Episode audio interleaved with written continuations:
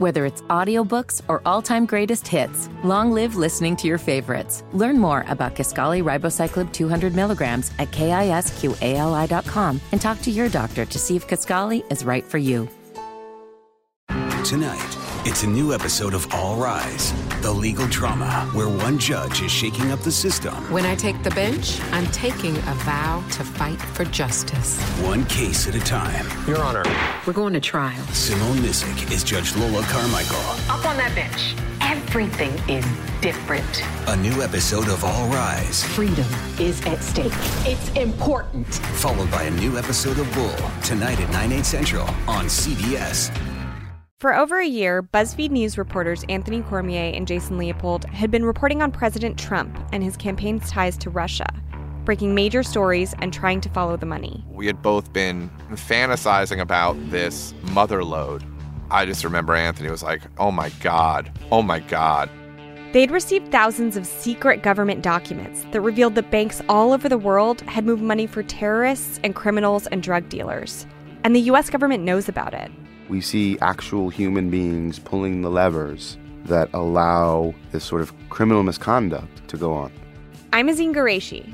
Join me for our new podcast, Suspicious Activity Inside the FinCEN Files. We'll dive into the story these secret documents tell and take you behind the scenes with my colleagues at BuzzFeed News as they reported it. I've never seen anything like it in my life. Find it on radio.com, Apple Podcasts, or wherever you get your shows.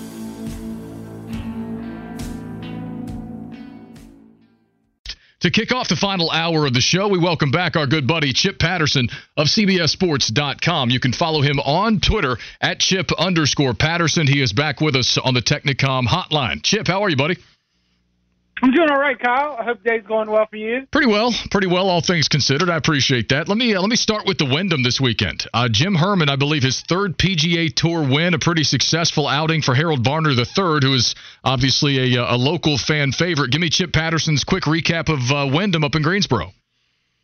Um, you know, death taxes, Webb Simpson finishing in the top 10 at Sedgefield Country Club. The mayor stays the mayor. Wasn't able to chase down the, uh, you know, Bedminster Country Club uh, golf pro, but you know I thought that he still delivered on everything that we expected from him, and he continues to be in there in the conversation with Justin Thomas and Collin Morikawa for PGA Tour Player of the Year. Strong finish.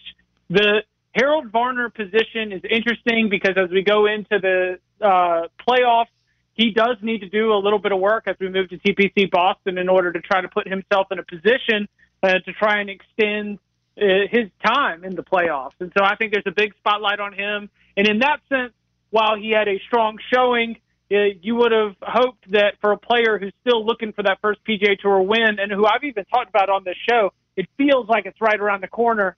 You know, would have loved to see a little bit more there. The other big headlines for me coming out of the weekend uh, really probably focus on Jordan Spieth, as he seems to not really have a whole lot of confidence in where his game is at. He's already talking about having his eyes on the 2021 season.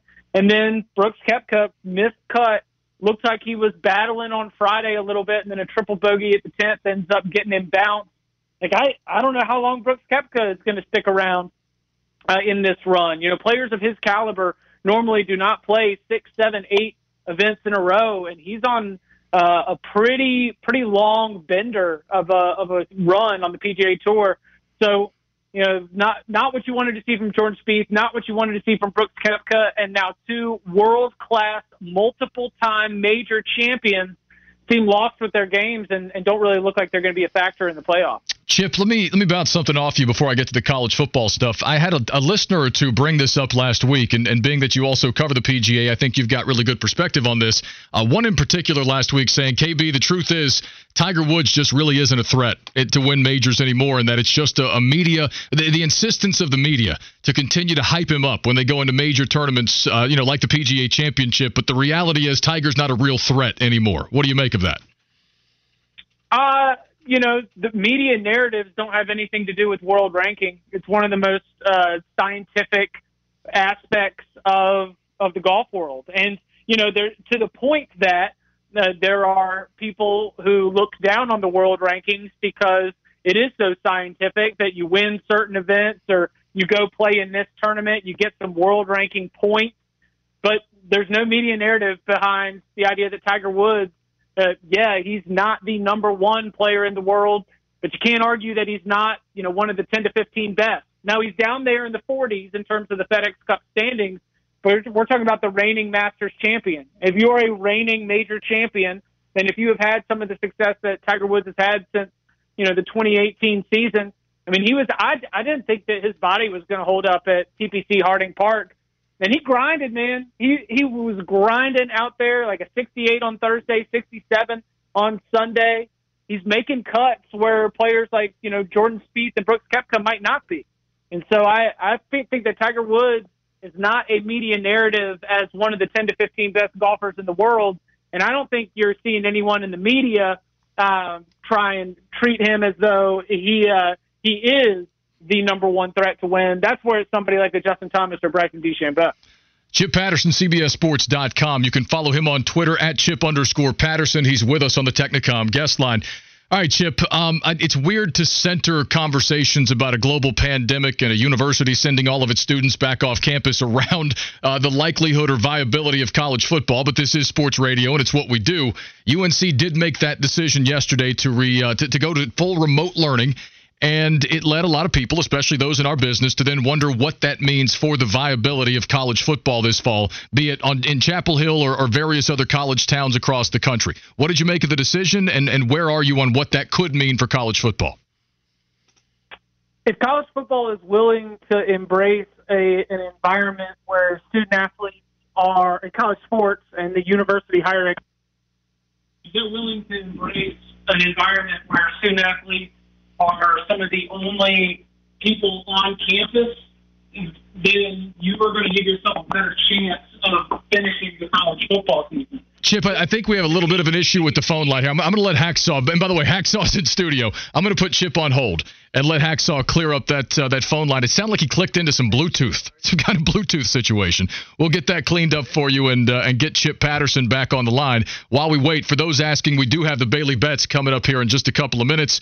A uh, little bit of a uh, an impromptu, uh, you know, by committee type of, of situation here today with Smoke out, and thankfully Preppy and Hacksaw chipping in to uh, to handle the load. So Preppy had to run. Hacksaw's in early. He's handling that over there, and we'll try to get Chip back on the line to figure out what's going on. But yeah, again, the Bailey bets will come up here in a couple of minutes. Hot start for us uh, on the week.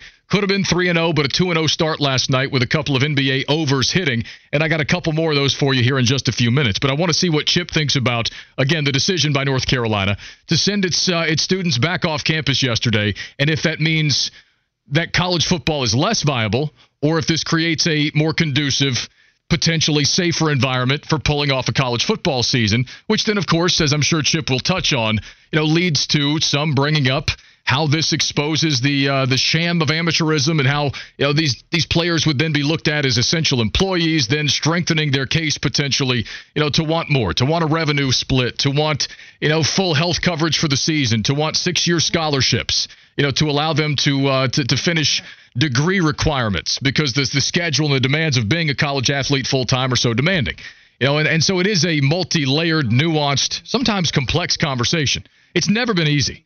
And I, we've been saying that for months, you know, since the, the pandemic caused the great sports pause of 2020. And we began wondering about these sort of things what was viable, what wasn't. You know, we kind of knew back then that pro sports leagues were better positioned to do some things that college sports weren't, but uh, we can continue the conversation now. Chip Patterson back with us on the line. Chip, pick up where you left off, man. The UNC situation.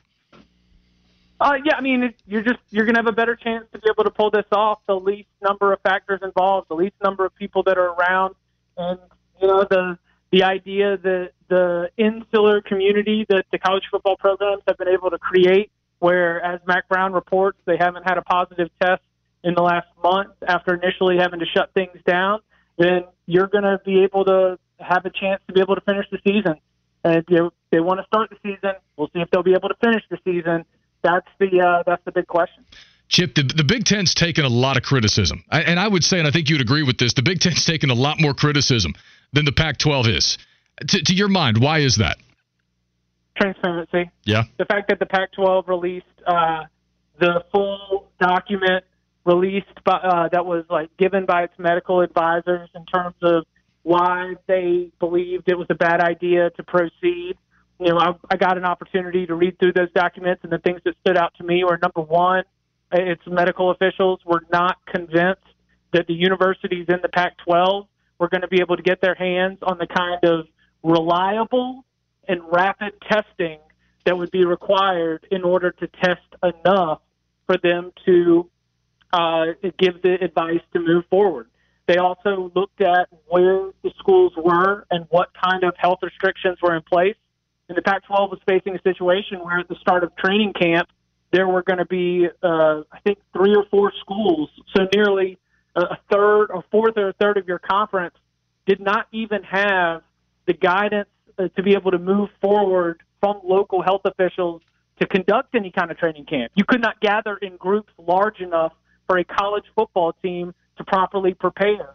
And so, with the local health officials throughout the Pac 12 footprint not having the kind of um, you know rules in place that would allow for a college football team to prepare, with a lack of confidence in all the universities to be able to get reliable rapid testing.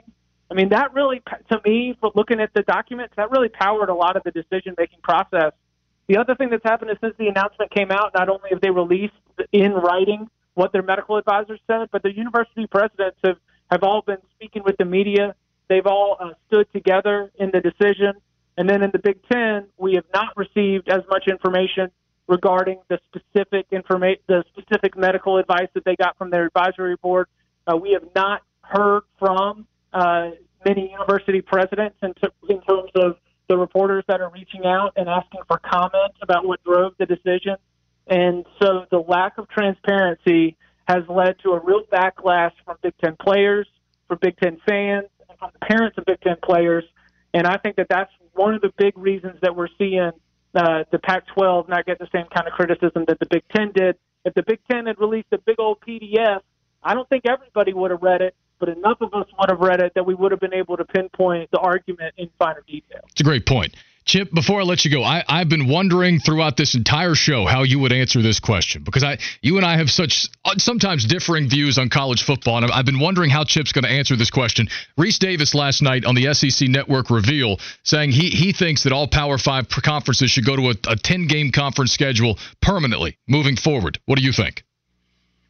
I think that that would create uh, more uh, that would create more inventory for television. I think that would create better games and a higher value for college football in terms of um, consistently producing great, uh, great action um, for its fans and for the sport itself. I think that would also be bringing to an end a lot of great regional relationships that sort of have uh, longer lasting impacts that go on off the field, on the recruiting trail, and sort of with the relationship between universities, between programs, and between coaching staff.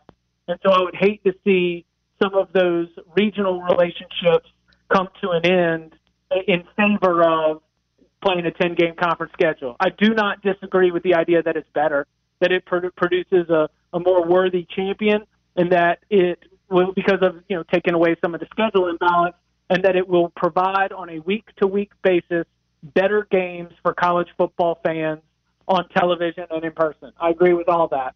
But I, I think that some of the off field aspects of it would be the what I would be sad to see go because when you go from uh, an eight or nine game schedule yeah, to everyone being at a 10 game conference schedule, that's one or two games, depending on whether you're in the ACC, SEC, or the Big 10, Pac 12, Big 12 that's one or two games that are getting lopped off the schedule, and, and more than likely, that was going to be uh, one that was either going to be a a great opportunity for your fan base uh, to have an event style situation, b uh, a great on campus home and home like what we would have seen with the second leg of LSU in Texas, where LSU's win in Austin was a a large event style scene, uh, or c it's going to be the loss of an in state or regional uh, companion. And I think that you know those would be the things that I would uh, I would be sad to see go. Well, I think you and I line up pretty close on that answer. I love it, Chip. We appreciate you, brother. We'll talk to you next week. All right, sounds good. Y'all be well.